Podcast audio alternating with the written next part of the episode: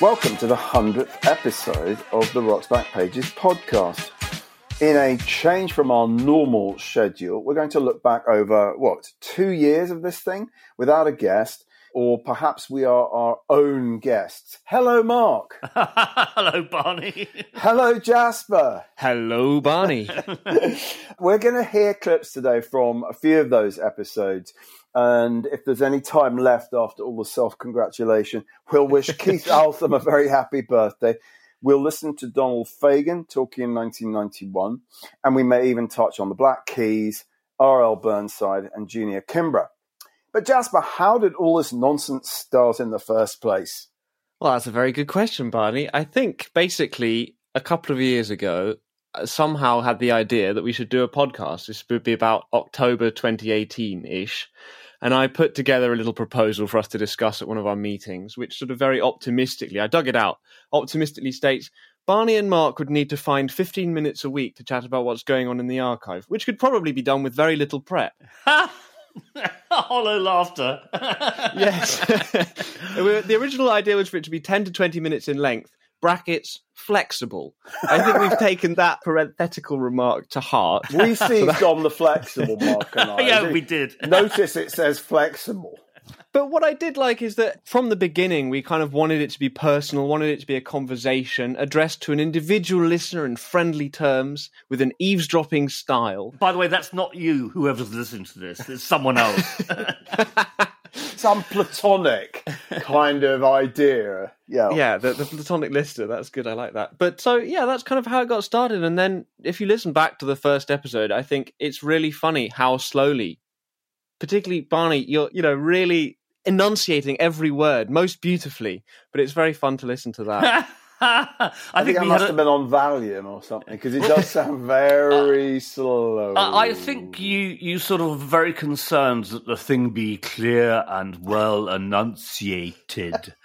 and I think both Jasper and I said afterwards, "Listen, Barney, that just have a conversation. You know, it's easier." You know, and the next episode, you electrocuted me, didn't you? oh yeah, Forgot Oh, yeah. that. No, it's been really nice though. I think it's great to see how far we've kind of come as far as doing that, and then we started getting guests on, and, and that's been super. And it's just you know, hundred episodes later, here we are having a good laugh every week, which is really nice. Every two weeks.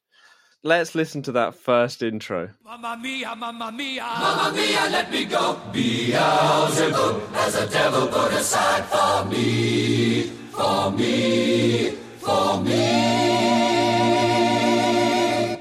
Welcome to the very first Rocks Back Pages podcast. My name is Barney Hoskyns.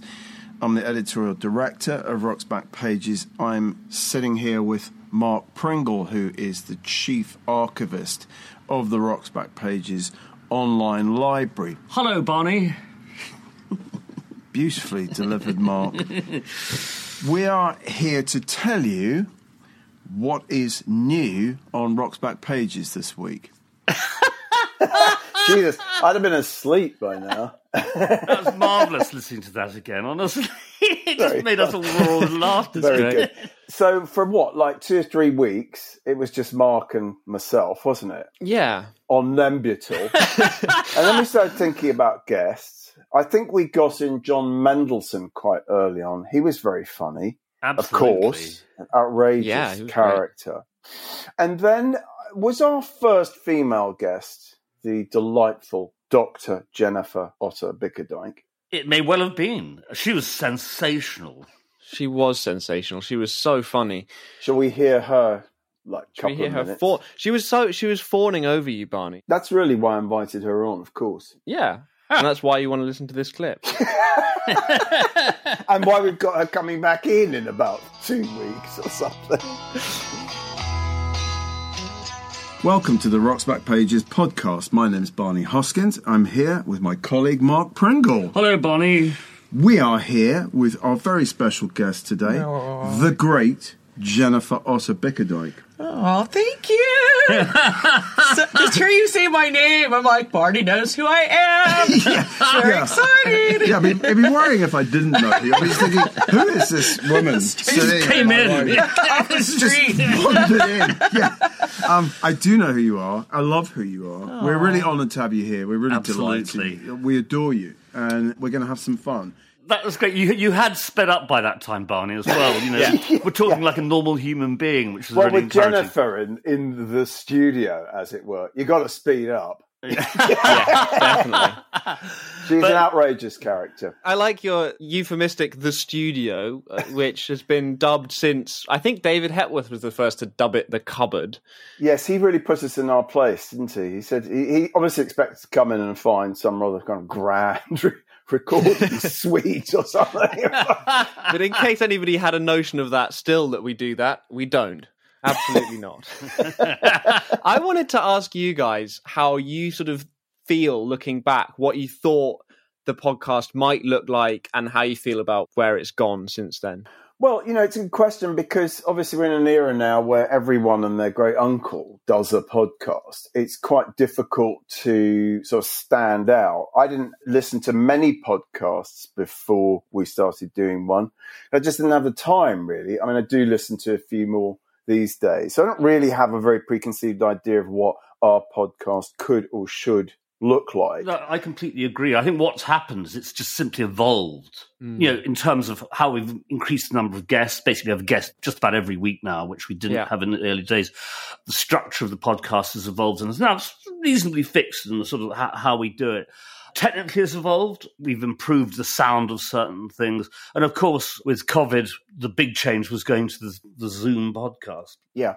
I mean, you know, the thing obviously I'd like to say, Jasper, is that you've done such a brilliant job. I had no idea that it could be so compelling, really. I suppose initially I thought it would just be Mark and I chatting. You eventually became part of the, you know, the actual talent, as it were.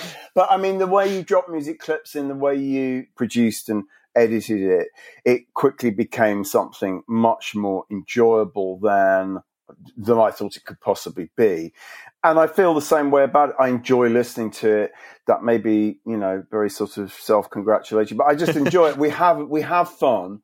I think the way you put it together. I mean, like last week when David Quantick was being incredibly funny and talking about Morrissey, you created this mashup of Alan Bennett declaiming very morosely over a, a High Life song uh, based on what Quantick had said, and it was just ingenious. And you've done that many times, Yeah. and it's always very chortlesome. So I doff my cap to you. Well, thank you. I'm glad. I, I like to have fun with that kind of thing. It's a, it's a real highlight for me of getting to do that.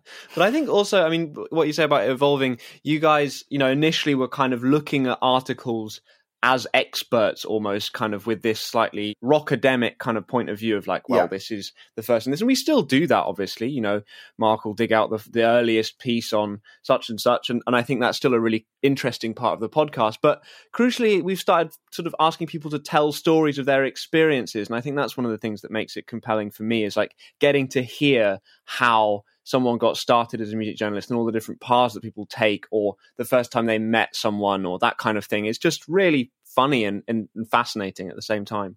Yeah. And I mean, at a certain point, we started thinking, well, look, we could actually get some quite famous people um, on the show. And the obvious starting point was Neil Tennant, who's been on Rock's Back Pages as a, a writer, as a music journalist for, I, I mean, gosh, coming up for nearly 20 years. I've always been really delighted about that because he was a great writer and he's a great pop star. Yeah. And he very kindly uh, said he would come in and do it. He took the tube from Sloane Square uh, and came in and wasn't rude about the cupboard. He was wryly funny about the cupboard because I think he'd heard David Hepworth describe it thus. but he was very, very sweet about it. I mean, he's he's a very good example of precisely what Jess has just been saying is starting to hear the stories about how people got into writing. And we'll play this clip now, which is his very first interview, which is just brilliant.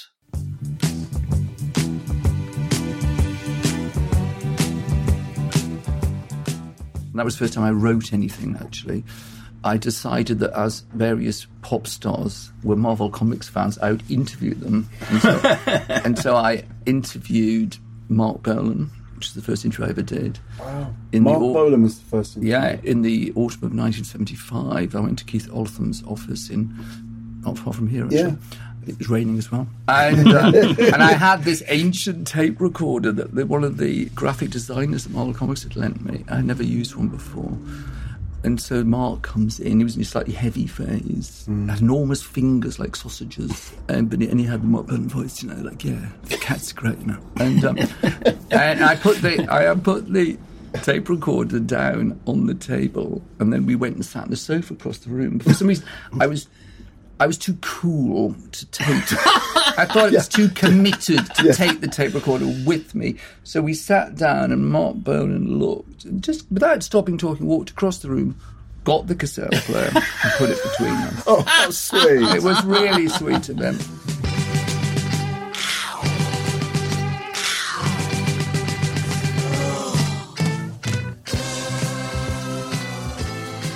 That's absolutely marvelous. I mean, he was such a good good guest, and I, we all fell in love with him, really, didn't Oh, we? he was great. just, just just lovely. Wasn't he delightful? He didn't come in with any airs and graces. I mean, you know, he, he, I mean, I think a lot of sort of poachers turned gamekeepers in pop become rather snooty about having been music journalists and rather dismiss it. He still loves the fact that he wrote for smash hits. It's as, almost Yeah. as important to him as the Pet Shop Boys, you know. I found it very endearing. Yeah. He was delightful.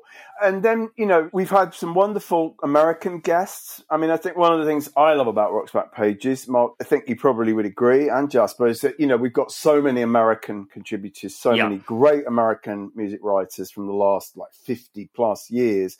And one of them happened to be visiting in London, the wonderful Amy Linden. Oh. And she came in and she was absolutely delightful. Just, Mark, to tell us just briefly about Amy. Well, I mean, she's a great writer about, particularly about black music. She was just lovely. I mean, I've met her a couple of times before. We've taken her out for lunch when she's previously visited London. I just liked her enormously. And she came in, she told me off for my pronunciation of de la Soul, de la Soul. yeah, yeah, yeah. Yeah, It wasn't a French dish. It wasn't a no. French dish. But Again, she was huge fun. We've been so lucky with so, so we've had so many great guests, and we can't go through them all. But we've just had such a great experience with so many different people with so many different perspectives. And this is a clip of Amy talking about what a dick Kanye West is, which I just think is hilarious. So I meet Kanye. I meet him through his publicist. He was just, oh my god, he was a fucking nightmare. And the publicist goes, oh, this is Amy. She's gonna be doing the interview. Blah blah blah. And I said, yeah, you know, I said I really like the record, which was true. I really did like the record. Hmm. And he goes, oh, did you buy it? Okay. And I looked at him and I went, no. I said, I didn't buy the record. I said, they send us the records. I didn't buy the record. And he was like, oh, this is, you know, oh, I'm not doing this interview. I'm like, I said, well, if it makes you feel any better, I did buy the record. no. I said, if it makes you feel any better, my son was going to buy a bootleg, and I told him not to buy the bootleg. So, in essence, I saved you money because my kid was going to buy a fucking bootleg, and you wouldn't have gotten that $5 anyway, and I wouldn't have paid for the record, so we're even. And I said it like in a funny way, and he's ready to walk off. So the publicist is like, oh, you know, Amy's, uh, she's got a sense of humor, she's got a sort of a dark sense of humor, she's really great, you love her, blah, blah, blah. blah. All right. That's what we tell people about you. Yeah, well, I'm adorable, but I mean, it's just like, and I'm just sitting there going, dude, okay, really? Did you buy the record? Have you? No. You know, that's what that for promotional use on the fucking record means, you moron. So I'm like, all right, whatever. First off, he wouldn't look directly at me. Mm-hmm. I mean, he would sort of kind of this, and he just would start going off on these tangents. Like he was furious because Rolling Stone had given the record four and a half stars, and he had gotten the Boys Choir of Harlem to come all the way out to the Hamptons to record, and why didn't they acknowledge the effort he had put into getting them to come to the Hamptons? And I'm thinking, you don't get fucking points for like driving a choir out to the Hamptons. First off, who brings the Boys Choir of Harlem out to the Hamptons? Why don't you just bring your ass into Harlem? Number one. Number two, whatever. Like you don't get you don't get scored on the effort points. Anyway, long story short, so he was just a dick. Yeah. So it basically was like Donald Trump even then. he was just a dick. I mean, and the thing is, I left there, and then you start reading all these other reviews. Like some thinking, uh, maybe he was a dick because I'm a girl. Maybe he's a dick because sometimes rappers go, ugh, the white writer. They sent the white writer. Really? Like we're not worthy of like getting the black writer. And then I'm like, every review, he's a dick. He's a dick. Yeah. He's a dick. Yeah. He's a dick. Throw your hands up, hustlers and busters, boosters, oh, everybody that. Still know where to go. One sort of turning point that I recall is receiving an email from a woman who was doing press for Bernard Fowler, who sings with the Rolling Stones. And um, would you like to have Bernard on your podcast? And I remember sort of looking at both of you and thinking, well, he's not a music writer, uh, you know. But then if someone called up and said Bob Dylan wants to be on your podcast, you're, you're not going to go, sorry. Uh, nah. Nah, did he ever write for Smash Hits? I don't know. That's possible. So we kind of thought, yes, let's just do it. And Bernard came in. I think he was in town, like rehearsing with the Stones, and he he, he wandered into the cupboard and had a look on his face, which sort of said, "Who the hell booked me in for this?" and, uh, but he warmed up pretty quickly. We got him on side, didn't we? Well, I mean, the thing is, is we started. We instantly started talking about not about the Stones, but about the Peech Boys and about Larry Levan and Paradise, Paradise Garage. Garage, exactly. And when he realised we knew our shit, he suddenly he really opened up. He, He was, did. He, he was terrific. Yeah. yes. Yeah, no, definitely. There was a thawing of the ice as, as a certain point. I think perhaps, Mark, when you started talking about The Last Poets as well as being like his album that he was releasing, which is why he was doing press, and he compared it to The Last person and he was like, ah, this guy knows what he's talking about. And that was Yes. great to witness, actually, because there was this slight tension in the air, and it was kind of like, oh, is this going to go well? Did we did we make a mistake by having by having a musician on? You know, but no, I don't think we did. He gave me a hug when he, he, when I went out for a cigarette in the street at the end. He gave me a hug to say goodbye. It was, it very Well, I knew things were going well when he put his hand on my knee. Oh, in, well, in the recording. I mean, I'm not casting any aspersions on Bernard Fowler. I mean, you wouldn't. He's No, a tall, he's a- big guy. yeah, uh, but it was just very sweet, and it was kind of like he was he was just responding. He to our was sweet, enthusiasm, yeah. and it was really nice. Yeah. and then he started to become very very funny, and obviously we we started asking him about the kind of internal politics of the Rolling Stones, and this is sort of roughly what he said, isn't it? yeah. Ronnie and Keith come in. I show them parts, give them parts. We sing. We go back in to listen to playback. Mm-hmm. Standing there listening to playback, I feel this heat, and I look, and Keith is looking at me like this That's scary. with those with those eyes. You know those eyes. Yeah, yeah, yeah. Yes. And I looked at him. I'm like, oh shit. You know, trying to ignore him. I look again. He's still looking at me, and I'm thinking, oh hell, here we go. I gotta say something to him. So I looked at him. I said, yo, man, something wrong? No, nothing's wrong. I said, you sure you keep you keep why you staring at me, man? Why you keep staring at me? I didn't want to like you. I said, You didn't want to like me? I didn't want to like you. and I'm like, Why, man? I, I, I said, Why you don't want to like me? I said, I'm cool. he said, Because I thought you were one of Mick's boys. I said, Yo, man, I'm, I said, I'm cool. He said, I know you're cool. Oh no, you're cool. Oh no, you're cool.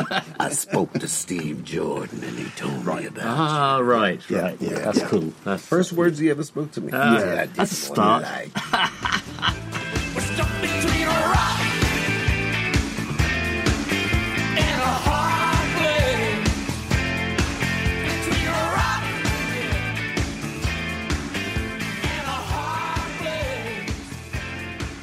which is great because you know there he is talk, being Mick's man, Mick's guy.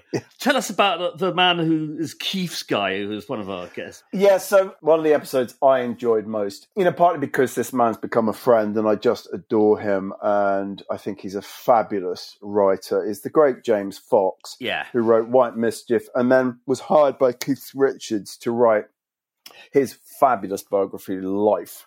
And so James came on to talk about various things, but obviously about Keith. he, because of the amount of time he has spent with Keith, he has perfected. Well, actually, it's quite hard to do. It's harder than you think. Is is an imitation of Keith Richards, but he's got it down pat. Which for quite a posh guy as James is, isn't easy. Can we hear that, Jasper? Well, he got a little touchy about that, actually. it got back to him that I was going around sort of telling these marvelous anecdotes in, in Keith speak. And so he said to me, um, I'll tell you something, James. Uh, one day you're going to get your personality back.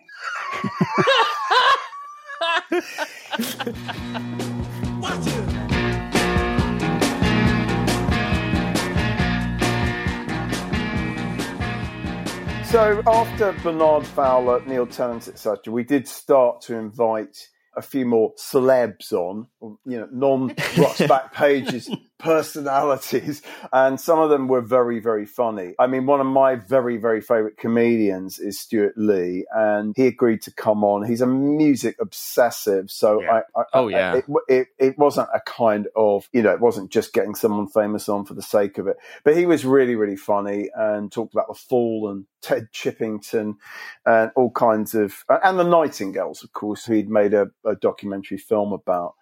Can hmm. we hear a clip of Stewart Lee?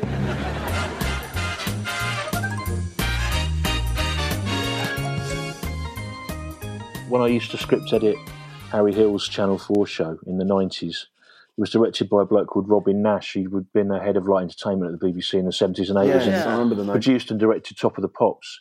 And Robin had very fixed ideas about comedy, and he would never let us do a sketch that was longer than three minutes, which I found difficult. But, uh, but um, he, uh, that, that would be a bit of a challenge. but he said that um, people's, you know, no, no piece of light entertainment could be longer than three minutes. And I went, right, you were director and producer of Top of the Pops, weren't you, when Queen did Bohemian Rhapsody? And he said, yeah. And I went, well, that's longer than three minutes. So what did you do with that? You must have played that through. And he went, no, I didn't. I said, what? And he said, when it was number one the first week, I told them they could sing the, play the first half of it. And if it was number one again the second week, they would show the second half. And that's what he did. he broke it down into two bits. Very good. That's brilliant. That's fantastic. Well, so he was very funny. And I think one one thing that I, while you were talking about the kind of various different people we've had, one thing that's kind of worth noting is that even though we've branched out a little bit, we do kind of always bring it back to music journalism in some way, shape, or form, and, and certainly music always. And I think that the nice thing about that music journalism slant is that it gives us a slightly different angle to talk about things and draw people on their own experiences of the phenomenon that is journalism and that is interacting with with that kind of content. And it kind of i think gets some different stories than than one might get otherwise and gets a personal angle again that one might not get otherwise because it you know takes people back to their childhood and it takes people back to their adolescence and their you know their first job and that kind of thing. And that i find is just a really nice aspect of it and you get really just wildly different nice stories I tell you who was very funny was Caroline Boucher. And she did have a kind of personal involvement in this particular story. And she's a great storyteller. She she was one of that wave, wasn't she, Mark, of great female pop writers in the 60s. Yeah, absolutely. I mean, another guest we had was Dawn James, who wrote for Rave, who was a fabulous guest. Yeah, Caroline Boucher, absolutely. I mean, it's it's a big passion of mine, pop writing from the '60s, and certainly certain magazines, um, Disc and Music Echo, particularly, really heavily featured women like the great Penny Valentine, who Yeah. was a great dear friend of Caroline Boucher's, and Caroline Yes. Boucher was, a, Mm. was a marvelous guest Yes. and still clearly obsessed with music. I mean, when she, when it's time to haul out a, an album cover for the photograph, which is, is the part of the promotion of the podcast, she just like disappeared from view and came back with the, the mothers of invention. We're only in it for the money, which was just fantastic. You know, It's lovely, wasn't it? It was like her original copy of that. absolutely. She told this very, very funny story about Richard Branson trying to sign, well, Captain Beefheart and Frank Zappa. Mhm. So maybe we could hear that. we found Beefheart quite easily and signed him up. And at that point, he was not talking to Zappa. He hated Zappa.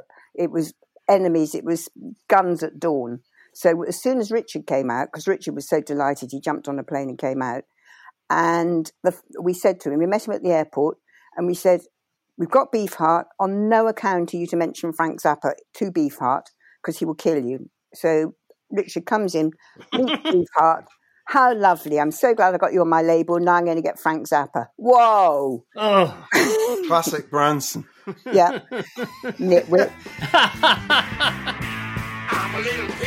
I'm a little pimp with my hair gas bag. Hair candy pants with my shoes shine black. That's lovely. I mean, because what that reminds me of is the fact that writers from that era were often they were a lot closer to the musicians. You know, they were sort of like properly embedded. Well, in, I mean, in the they music had access, industry. which yeah. ju- journalists these days could only dream of. You know, Yes. I mean, Mm, right yeah. until up until I'd guess the mid seventies, when the PR people started coming in Mm. and sort of you know ruling how the journalists interacted, they had total access. And of course, talking about PR people, we had the marvelous Barbara Charone, journalist turned PR, as a guest.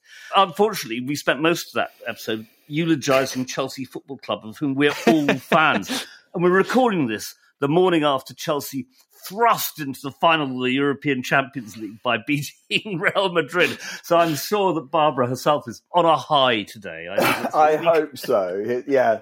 Sending out uh, our best wishes to you, Barbara, Definitely. if you're listening. And Yeah. we'll speak again on the 29th of May, no doubt. Oh, Um, we have sort of every now and again when we've been unable to resist shoehorning a bit of football talk. I remember at one. point, I mean, I think when what's the guy that sang "You'll Never Walk Alone"? Gerry Marsden. Gerry Marsden. We talked about him and sort of shoehorned in talking about Jurgen Klopp, and we always kind of trying to get get our little football chats in, which is a quite sort of possibly alienating for some poor listeners. But sorry, it's just. I see what you're doing there, Jasper. You're getting Liverpool in so that we can't be accused of being too Chelsea centric, aren't you? But we are Chelsea centric. Clever. We are. We are. Blue is the colour. Football is the game.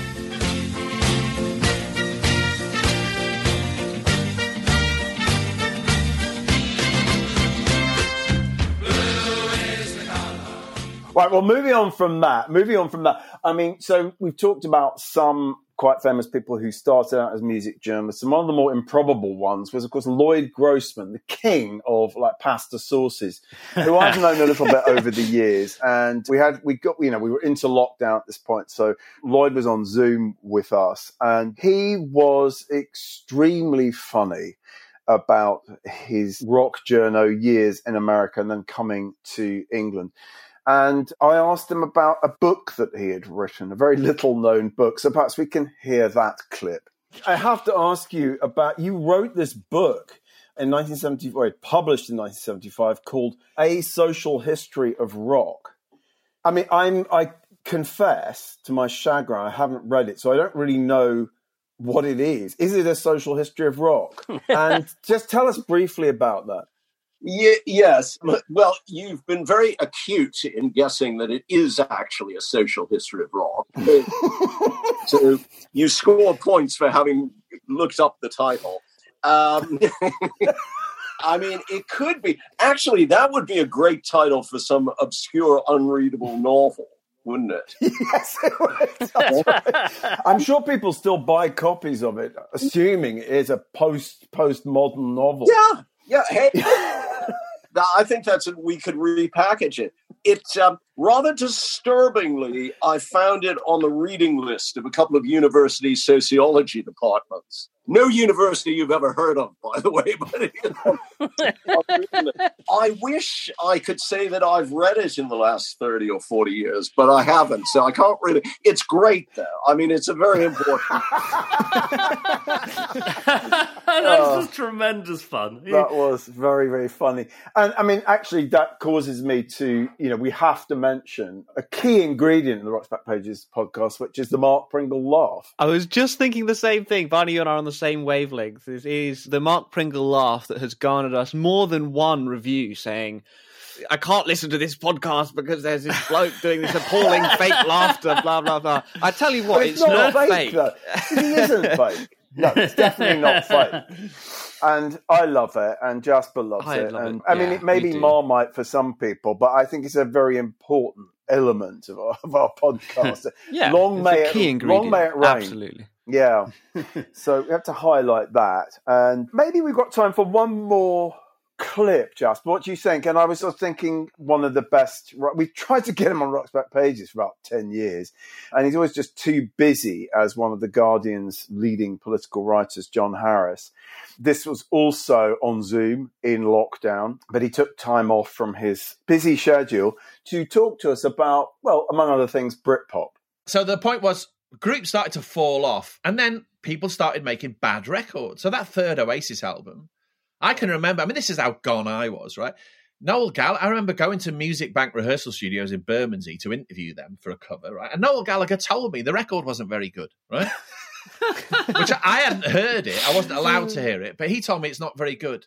And he went through it and he said, This song isn't much cop, really, and this one's like a crap version of Wonderwall. And I was going, No, no, it's going to be brilliant. It's great. You're great. The record's great. Everything's great. No, no, it's not very good. Shut up. You know, oh, he Oh, wow. just he just made it. He was. If anyone was going to know it was crap, right? So everybody was reluctant to say, "Look, this is finished."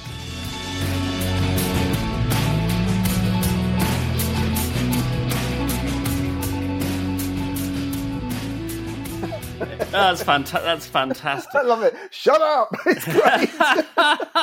he was he was again fantastic guest. I mean, it's also worth mentioning we've had lots of women writer guests who have been, I think, personally, some of my favourite guests: Michelle Kirsch, Kathy Unsworth. You know, absolutely wonderful guests. You know, And your friend DJ Yeah. Cosmo, who's not a Oh. music journalist per se, but she is absolutely lovely. We adored And her. we had Jill Furmanovsky as well. I mean, there are only too many great guests to mention. I was thinking back, one of the episodes I loved doing was also with Dorian Lynskey on the eve of Brexit, which has come to pass, you know, in the time since we started doing the podcast. And that was a really fun thing where he just got to pay tribute to a bunch of European music that we love and all yeah, that we talked about. Can, didn't we? Had a great Can audio interview, especially, especially to mark our exit Uh, from Europe. I mean, also you know, because one has to go on holiday, one misses, and I really regret missing both the Richard Williams one and the Ian Penman one. Ian Penman and and Richard were both fabulous guests. I'd have loved to be in the room for those two. You know, They were super. They and were and in, in some instances, we've been able to have. It brings me on to the, the idea of the kind of more academic stuff. We've gotten to do some really deep dives on topics, which I've found fascinating. You know, both as a participant and then as a as a listener as well. If you know, if it's you guys going deep into something that you're really passionate about, for me, that's that is the kind of thing that I love hearing, and I, I'm so happy that we managed to do that on numerous occasions. though we have been accused of talking about the band rather too much. Mainly by Jasper. Mainly by Oh, yeah. Oh, but not only by Jasper. But um, for example, we had John Simon on, who's a terrific guest, who produced the band's second album and Mm. uh, and a lot of other stuff. And Jez Butterworth, who who Yes. turned out to be an absolutely massive band fan, Yeah. and who has in fact just finished a screenplay about the band. I mean, this is the the playwright who wrote Jerusalem, and I hadn't realized. I mean, he was telling us, wasn't he, that he was listening to some chap's record collection when he was like eight years old. And, I mean, Yes. he he first listened to music from Big Pink when he was like eight. yeah. Which put us in the shade, really. Yes, think, very in terms much of so. band fanaticism. Look, I mean, uh, one of the best guests we've had is is one of the earliest pop writers of distinction, Keith Altham, who came in quite early, and Yeah. I want to mention him really because. He turns 80 this week, and we adore Keith. Happy birthday, Keith. Happy birthday. Keith Altham. Happy, happy birthday. We adore you. And without you, I'm not sure Rock's Back Pages would have become what it was. I've actually written a little appreciation as part of the free feature on Rock's Back Pages on the home page this week.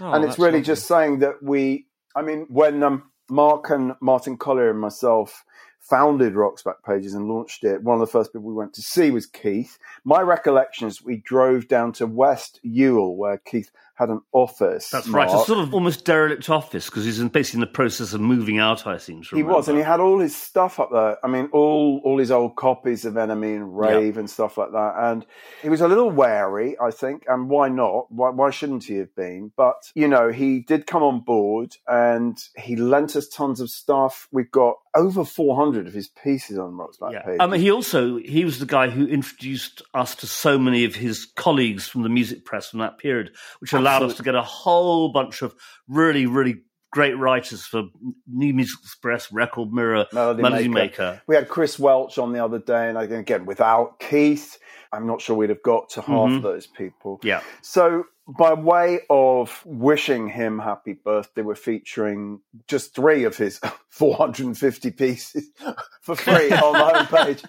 Uh, one of them is this wonderful account of flying to America with Jimi Hendrix to attend the Monterey Pop Yeah. Festival in 1967. I mean, this is the first great and possibly the greatest ever pop festival because it was a really happy experience for everybody. And it's a lovely, it's a lovely account of the build up to that, the time he spends briefly in New Great. York with Jimi. And there's a great moment where he, he, he talks about Derek Taylor, who we also have on Rock's back pages, the late Derek Taylor, who was also a, a music journalist as well as the Beatles, you know, press guy and all of that. And he was running the press office at Monterey and he was driven so crazy by everybody's demands. He says he had resorted to a sign in his office window reading, I cannot relate to your problem, and then, left the office. it's absolutely fabulous. Brilliant. I mean, it's, it's worth pointing out that we also have the audio, Keith's audio interview with Jimi Hendrix, which was the last interview Jimi gave for his death. And Keith was very involved in that. He, it was Keith who suggested setting a guitar light backstage at the Finsbury Park Astoria, which on the Walker Brothers, Engelbert Humperdinck, Jimi Cat Hendrix Stevens. tour. Yes, well, yes, exactly. I know. I know. Yeah. Bizarre, isn't it? But you, you raise a point that I'd like to make, which is that our audio archive has been a very important part of the podcast. we feature definitely. clips every week, and we, you know, we add a new audio interview every week, and it's nice to. And we will be hearing the latest one we've added a little bit later in this episode. But I, I've really enjoyed it, just hearing a couple of clips and just talking about the artist in question. It's been fun just hearing this voice from the past. Yeah, definitely. Weaving into the present, which is really great. And we've got a few of Keith's. We've got Keith speaking to Marc Mick Bolan. Jagger, Marc Bolan. And in fact, we've added a, a, a Marc Bolan piece from April 71. I mean, I, it had particular resonance for me. This actually Record Mirror. It was mainly associated with the New Musical Express, but he, he kind of wrote for a few other people. So this piece is, is kind of like literally when I was getting into pop music was because because Hot Love by T Rex was my sort. I don't for whatever reason I just heard it on the transistor radio and it was like I became a, a T Rex obsessive and it's he's talking to Marc about this curious metamorphosis really where he'd been this you know like little hippie kind of changeling and now he's you know, glam rock hasn't even been uh, hasn't, hasn't even been sort of coined as a term at this point. But he's sort of talking about you know this new teenage audience that he's got, and it's and and talking his usual kind of twaddle, bless him. but it, it, it it's really good. He says, "I've been doing interviews with all the teeny bop magazines, and I haven't been asked a stupid question yet. People underestimate the intelligence of these young kids." Well, he's right, of course. That's a great little piece. And then the last of the pieces by Keith is actually going back slightly in time is, is he's talking to the Beatles at the towards the end of 1967 and hearing about Sergeant Pepper and so forth. There's a funny quote. McCartney says, What angers me is when some journalist says I've said something I haven't and describes me as talking in my quote unquote natural zany beat style. I don't talk in a zany beat style, says Macca. so anyway, Keith, we love you. Thanks for coming on board. It made all the difference in the world to us. And have a great day. In fact, this will be going out after you've had your birthday. So I hope you had a wonderful day on Saturday. And you can listen to that. That's episode 21. You can listen to Keith tell that story of convincing Jimi to set his guitar on fire, which is a, you know a really great great story. He's lovely when he came in as well. Yeah. Super super nice guy. Yeah, he's a, he's a fabulous man. In fact, after this episode, I'm going to post a birthday card through his Oh. letterbox because he is not exactly a neighbour, but he lives only about a quarter of a mile away.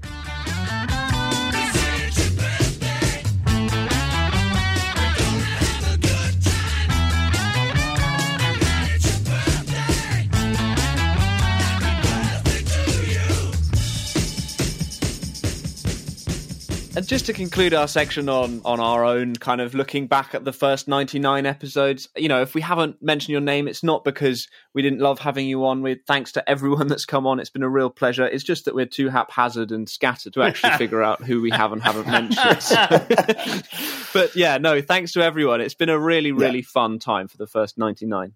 Absolutely, Looking and we just don't have time to essentially acknowledge and play clips Yeah, go from back all and those listen to our stuff. You, you know, there's there's some gems out there. As Loyd Grossman would say, they're all great. and, and Go actually, check they them really out. are. I think They're they are all great. Yeah. um, we have been really, really lucky. I don't think I've been disappointed in, in anybody. We're hoping to have many more wonderful guests in the, you know, Yeah, in the coming months and years, frankly. So, so in addition to Keith Altham's three pieces, there are also three free pieces broadly about or relating to the Black Keys, who have a new album out called Delta Kream this week. It's an opportunity to feature pieces about the great R.L. Burnside and Junior Kimbrough, and particularly this wonderful long piece about North Mississippi Hill Country Blues by former MC5 manager John Sinclair for a magazine called Honest Tune in 2005. He goes really deep into the, the story of this particular kind of branch of American blues. And I found it really, really interesting. And he mentions Burnside, obviously. But he also mentions Otha Turner Mhm. and his fife and drum band. And he mentions Junior Kimbrough. These fantastic kind of very African rooted blues performers who who've influenced the Black Keys massively. The new Black Keys album is very much a kind of tribute to that sound. In fact, most of the songs on it are songs by Burnside and, and Kimbrough, along with a version of Crawling King Snake by um, you know, what's his face? John Lee Hooker. Yeah, Mark. Yeah, no, I mean, the record label associated with this Fat Possum, which is a Mississippi record label, their sort of project was to find and record people still playing the blues in the blues' birthplace, one could loosely Mm. say. Uh, also, reaction to like the Alligator Records and the other labels who were doing a very polished version of electric blues. It was really a conscious decision to kind of crudely record these people uh, to to keep it as live as possible um, and dynamic. Uh, and it's it's really interesting stuff. It, it, I I, th- I think Fat Possum really was a very interesting label. I'm a big Kimbrough and R.L. Burnside fan. I think they're, they're fantastic. They, they very they went very raw, didn't they? I Yeah, mean, yeah. I remember It's electric country blues. Yes, but very, very raw. Yeah. Uh, uh, And you can hear it in the Black Keys sound. I mean, I am a Black Keys fan. They've done lots of different kinds of things since their their first record. I saw them at the Hundred Club, just and it's just two guys. You know, it's very much in that in that vein. Just very, very sort of raw, Yeah. primal guitar and drums. No bass, nothing else. Very powerful. I really like the Black Keys. I think they're really good. And I actually have a vivid memory of the first time I ever heard their music, which is kind of strange. A friend of mine on the school bus suddenly, you know, it was like, we were listening to music. He's like, right, listen to this. And he handed me a pair of earbuds. I can't remember the name of the track. But anyway, the guitar comes in and there was immediately a clear picture of what the vocal would sound like. And then it sounded exactly like that. It was kind of like it fitted together in the most perfect way. And that to me, I think has always, you know, made me like the Black Keys is that it does actually fulfill what it sets out to do. Yeah, and I really like the name Fat Possum. Uh, I, I remember commissioning a, a short piece about Fat Possum Records for Mojo. I think maybe Robert Gordon Yeah. wrote it because we had heard this A Ass Pocket of Whiskey album, Yeah. I think, that Burnside had Hmm. released, which was a collaboration with Jon Spencer. And I mean, I just love that sound. You know, there's numerous examples of it. It is very raw. It is different from kind of Delta blues or Chicago blues. It just does feel more. It's almost got you can kind of hear a kinship with that that sort of North African desert blues thing that like Tinariwen do. It's very trance like. Well, it is dance music. I mean, that's the thing we got to remember. This music was Yeah. for dancing in small juke joints around around the south. Of eh, course. Mm, but modern day juke Yes. joints around the south with amplifiers and Yes. And John Sinclair makes this really good point, which I suppose is obvious, but the amplifiers were so small that in those little juke joints to kind of to be heard over just the, the general kind of noise of people dancing and talking and drinking. You, the guitarist would crank the amps Everything up, up. to maximum volume, so you get this very distorted thing, you know. Yeah, yeah. And I mean, you hear that obviously. You hear that in Howlin' Wolf's records. You you hear that distortion, and that's been such a key part of Jon Spencer's sound, the North Mississippi All Stars. You know, Jim Dickinson's boys, and then of course the, you know the Black Keys, who, you know, apart from anything else, just their the way Dan Auerbach plays is is phenomenal. The last of the pieces in this little feature uh, is actually a conversation between Billy Gibbons and Dan Auerbach. They're talking about guitars. They're talking briefly about Mississippi Fred McDowell, who comes into this story, and it's a wonderful conversation between two guitarists. And they talk about British blues at one point, and Dan asks Billy, "Did you like British blues?" You know, the John Mayalls and the Peter Greens. And Gibbons actually does he he really credits the British blues boom with he calls it the Great Salvation, because he kind of hints that without it, you know, uh, blues in America might have not not sort of died away, but it just wouldn't have got the recognition that it has. So those are really really good pieces. Ted Drozdowski, if I pronounced his his name, is the is the sort of moderator of that conversation for Guitar World in 2012, and Ted also reviews a couple of albums by R.L. Burnside and Junior Kimbrough, and Ted really gets he really gets what that music is about.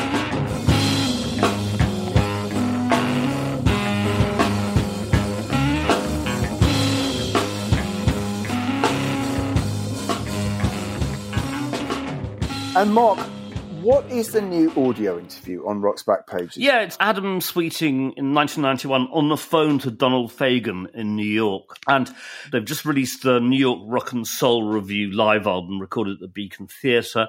Uh, rock and Soul, he explains what the Rock and Soul Revue, how, how it develops, what it's about. But he very swiftly gets on to Steely Dan. So let's have a listen to a clip of him talking about Steely Dan and its sort of influence on British bands and other people.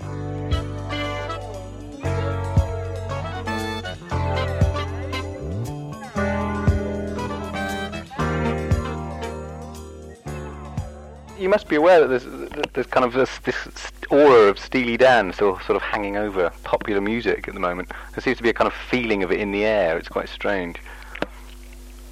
Is that so? Yeah, I think so. I mean, yeah, obviously there's groups like, well, there's a group called Deacon Blue, as I'm sure you know. Oh yeah, I've heard of them. Yeah, and people like, uh, I think Prefab Sprout, people often say they sound a bit like Steely Dan or... Oh, why is that? I'm not sure. I guess it's something to do with their eclecticism and their kind of, I don't know, some of the chord changes, I guess, maybe remind people or something. I think it's hard to be too Well, the specific. records were definitely we, we we took a long time to make them. We we wanted to. Uh, we were interested, I guess, on the model of the Beatles. Probably we wanted the records to be have no filler and to be real, worth you know, really definitely worth worth the price. So uh, we took a long time with them, and uh, maybe that was worth it in the end. You know. Hmm. Hmm.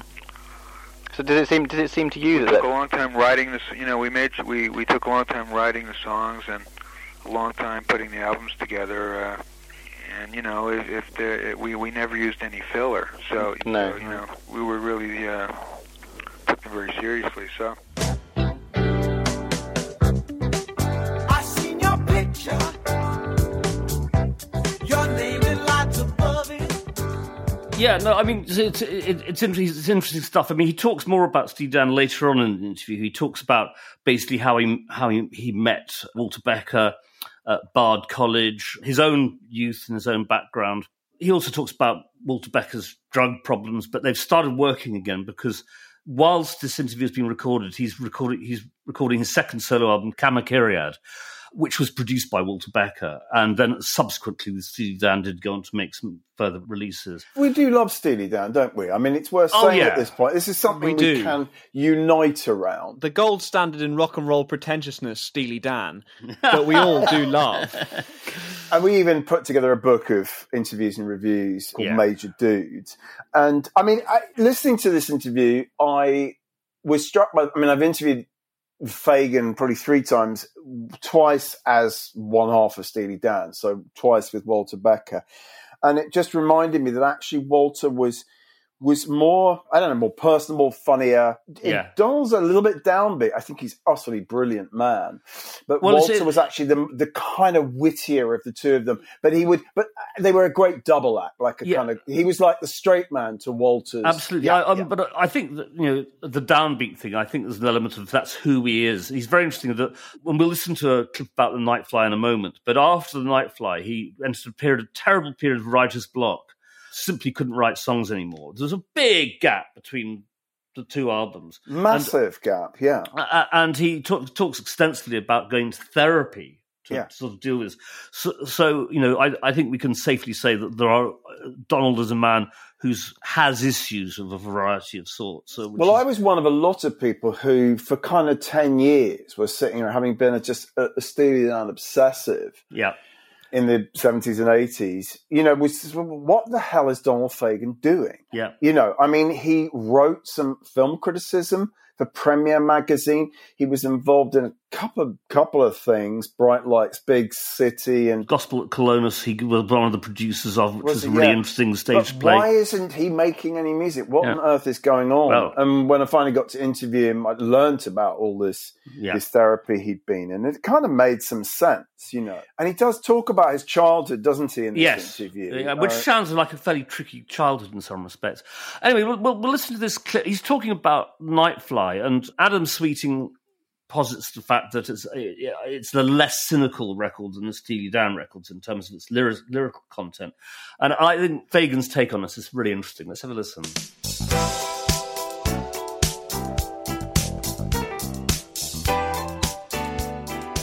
he had this reputation for being quite kind of cynical and ironic and so on. And the Nightfly actually seemed quite um, nostalgic and almost almost sentimental in some ways. Uh, well, I was, you know, it's it's kind of to me, it's it's uh, you know, it's, it's essentially mock sentimental. Uh, Yeah. in a way, it's even more cynical. In a way, uh, depending on how you look at it, I think there was a kind of a, a feeling of uh, you know a wish to for for that kind of essential innocence Mhm. of uh, youth, but on the other hand, uh, it also uh, fun of the the I think of the kind of reality that was pro- projected by society onto the child, which uh, was a false reality in a lot of ways.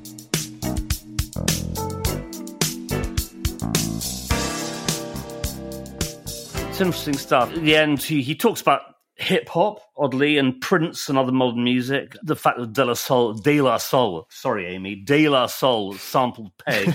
you know, um, it's, good, interesting stuff. It's interesting stuff. It's interesting to listen to him talking because he is he is quite melancholic, and but in a way, a lot of Steely Dan tracks kind of lyrically are melancholia wrapped in studio perfectionism, right? I mean, Mm. it's it, it is Mm. Yeah. there is a kind of a dark side to it, even as it sounds so perfect and Yeah. polished. Yeah, that's true. Uh, also interesting, the, first clip you played, you talked about how they took a long time over their records. At one point, Roger Nichols, who was their sort of house engineer, had a column in Mix magazine, and it would start. The column would start. Steely Dan recording day 95. We're still moving the snare drum rounds in millisecond increments. You know, I mean, I think it drove Roger Nichols around a bend. There were such such perfectionists, but exactly. Yeah. But there were some great records that came out of it, so you kind of Yeah. feel like, well, it was worth it. Mm, yeah, and I mean, I much so. think we all broadly agree that the Nightfly is up there with the very best of Steely Dan. I absolutely love the Nightfly. Yeah, it's really. I mean, there is a perfectionism there, but I- I don't have a problem with their perfectionism. And in many ways, Steely Dan were a sort of reaction to the rather phony kind of looseness of rock and roll, I think. Yeah. I mean, they, they were not interested in being rock stars at all. Uh, They became these kind of studio obsessives. And I think, I think their, their run of albums in the 70s, you know, cu- cu- culminating in, I think the very underrated Gaucho is as good as any run of great records made by, you know, the obvious names in that decade. I do think it's right up there in terms of just intelligence, in terms of musical sophistication. Yeah. And he's such a unique singer as well, isn't he?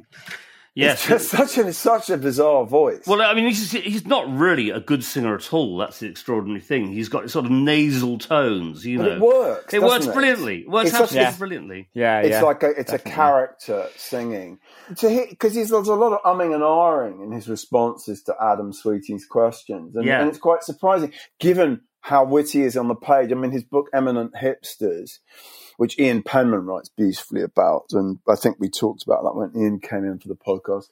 I mean, it, it's a superb book. He writes absolutely beautifully. It doesn't translate to Donald in person, but we love him. Definitely, if you haven't heard The Nightfly, get The Nightfly. Check it out. This is a masterpiece. Yeah. And so I guess that takes us into the last segment of this of this hundredth episode. And Mark, you're going to tell us a little bit about some pieces that have found their way into the library. Yes, starting off again, uh, it's, it's a regular feature of this particular bit of the roundup, but it's Philip Elwood's live reviews for the San Francisco Examiner. This one from May 66. It's of Andy Warhol's Exploding Plastic Inevitable playing the Fillmore Auditorium with Velvet Underground, Nico, and the Mother's of Invention. He says, Andy Warhol's Exploding Plastic Inevitable, this weekend's feature at the Fillmore Auditorium, was hardly a revolutionary experience for San Franciscans long used to rock dances, visuals, black and strobe lights, and other gimmicks of a happening. But some aspects of the EPI were innovative and fascinating. There was a fierce urgency about the production, homosexual and heterosexual. Warhol's actor dancers, including Nico, the pop girl of 66, perform with little distinction, jerking and posing in the spotlight. The film content includes prolonged male kiss sequences, masochism, and love play in underclothes. That's so fascinating. there, there we go. Yeah, I mean, it's worth mentioning this point because, I mean, just, you know, who even knew the Velvets and the Mothers played on the same bill? Uh, just to flag up that the ne- next week's guest on the podcast will be Marshall Crenshaw, who has been spending a number of years making a documentary about Tom Wilson, the Columbia Records Yeah, yeah. producer, who then went to MGM and produced not only the Velvet Underground, but the Mothers of Invention as well. So this is this is a man who produced Bob Dylan, the Velvet Underground, and the Mothers of Invention. amazing. That's that's quite a claim to fame. Yeah, it really is. So tune in for that. A fascinating little segment of Warholia that you just read out. It was great. It was Yeah. cool.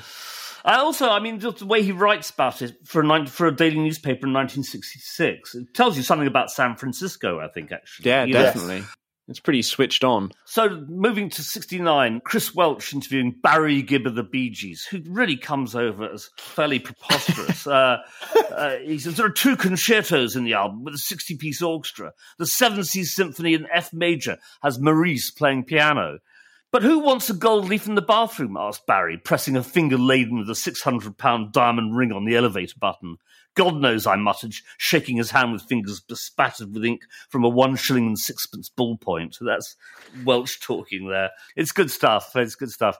Another live review, which is Mike Jahn in the New York Times, March 70, and it's Miles Davis at Fillmore East, which is, we previously mentioned Miles Davis playing, supporting the Grateful Dead at the Fillmore West by Elwood. And this is the classic Bitches Brew band, you know, with Jack DeJohnette, Chick Corea, all of those guys. He says, hearing jazz at a rock concert is always an odd experience. With Miles Davis, the trumpeter, whose quintet is appearing this weekend at the Fillmore East, it was this way.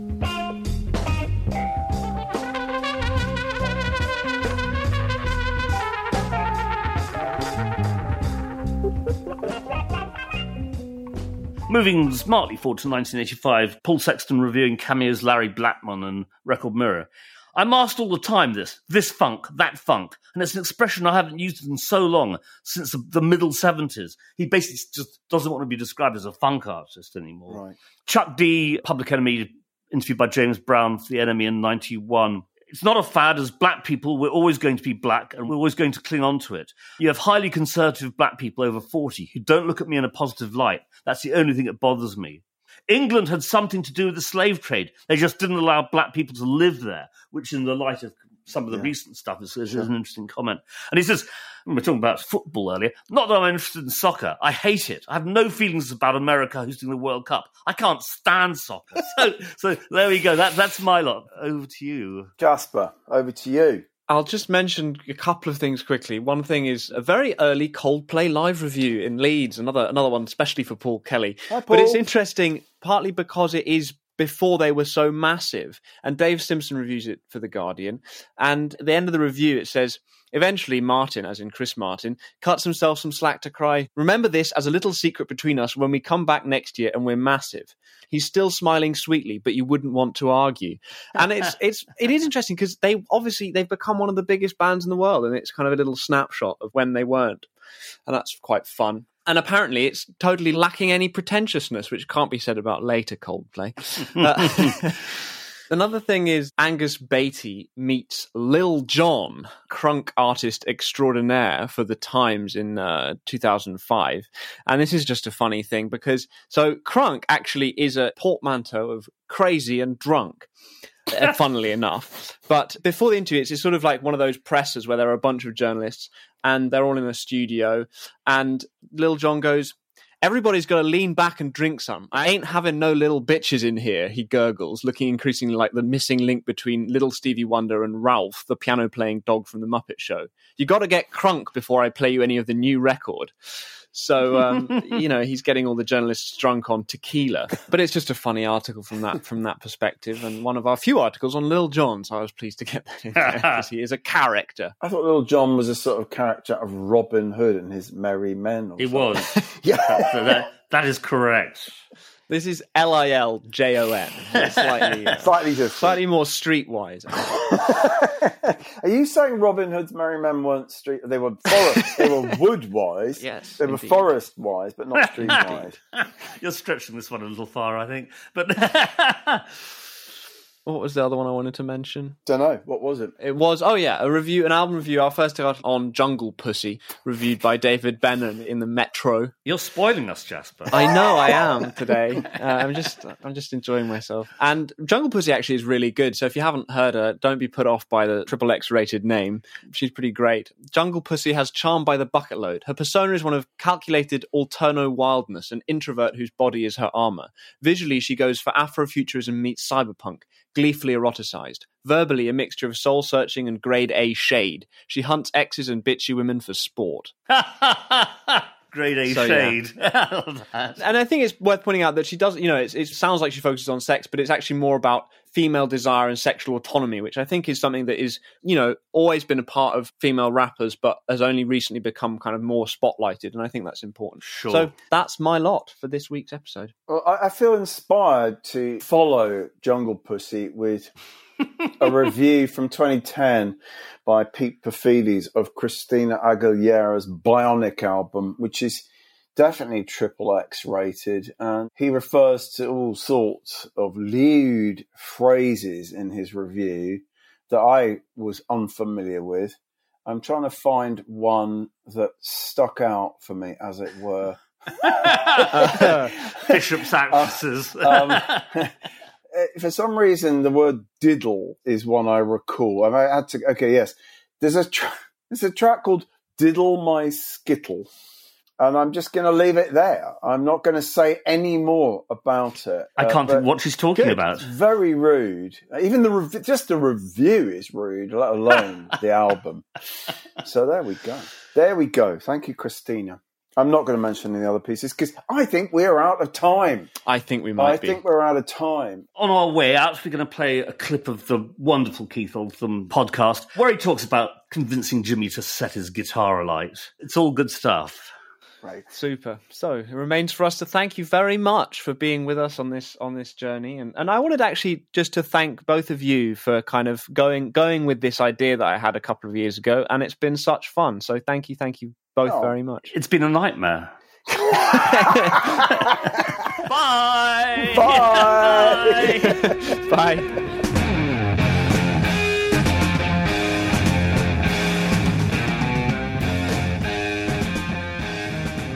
Jimi Hendrix, who's my absolute, I think. He quite likes Jimi Hendrix. I quite Hendrix. like Jimi Hendrix. I quite like Jimi. Um, tell our listeners about how you encouraged him to set his guitar on fire. Oh. the on fire story. Well, I mean, I was backstage with them at the Finsbury Park Astoria, and uh, we were sitting in the room, and Chas Chandler, who was the manager, said to me, Keith, you're a duelist. That's my Newcastle accent. It'll do. It's not easy. You journalist, can you come up with something where we can steal all the headlines? I said, well, I, I don't know, Church. You can't keep on smashing stuff up. People are just going to think you're imitating the Who, and if you smash up a TV, they're going to think you're imitating the Move.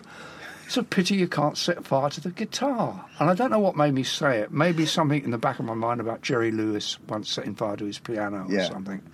Anyway, I, I knew that you couldn't set fire to a state body guitar. It just wasn't going to burn. But Chas then said, there was a sort of pregnant silence, and then Chas said to Tony Garland, who was his assistant, Judy, go out and be some lighter fuel.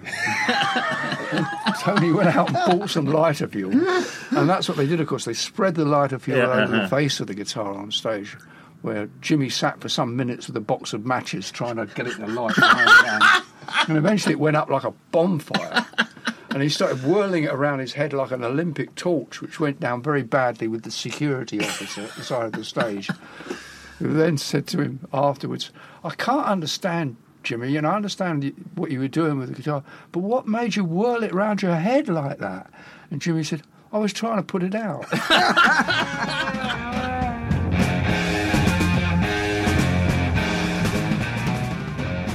That was Keith Altham in conversation with Barney Hoskyns and Mark Pringle in 2019, concluding this week's Rock's Backpages podcast. Many thanks to all our guests, contributors, and listeners for joining us for 100 episodes. The hosts are Barney Hoskyns and Mark Pringle, and it was co hosted and produced by Jasper Murison Bowie. The Rock's Backpages podcast is part of the Pantheon Podcast Network.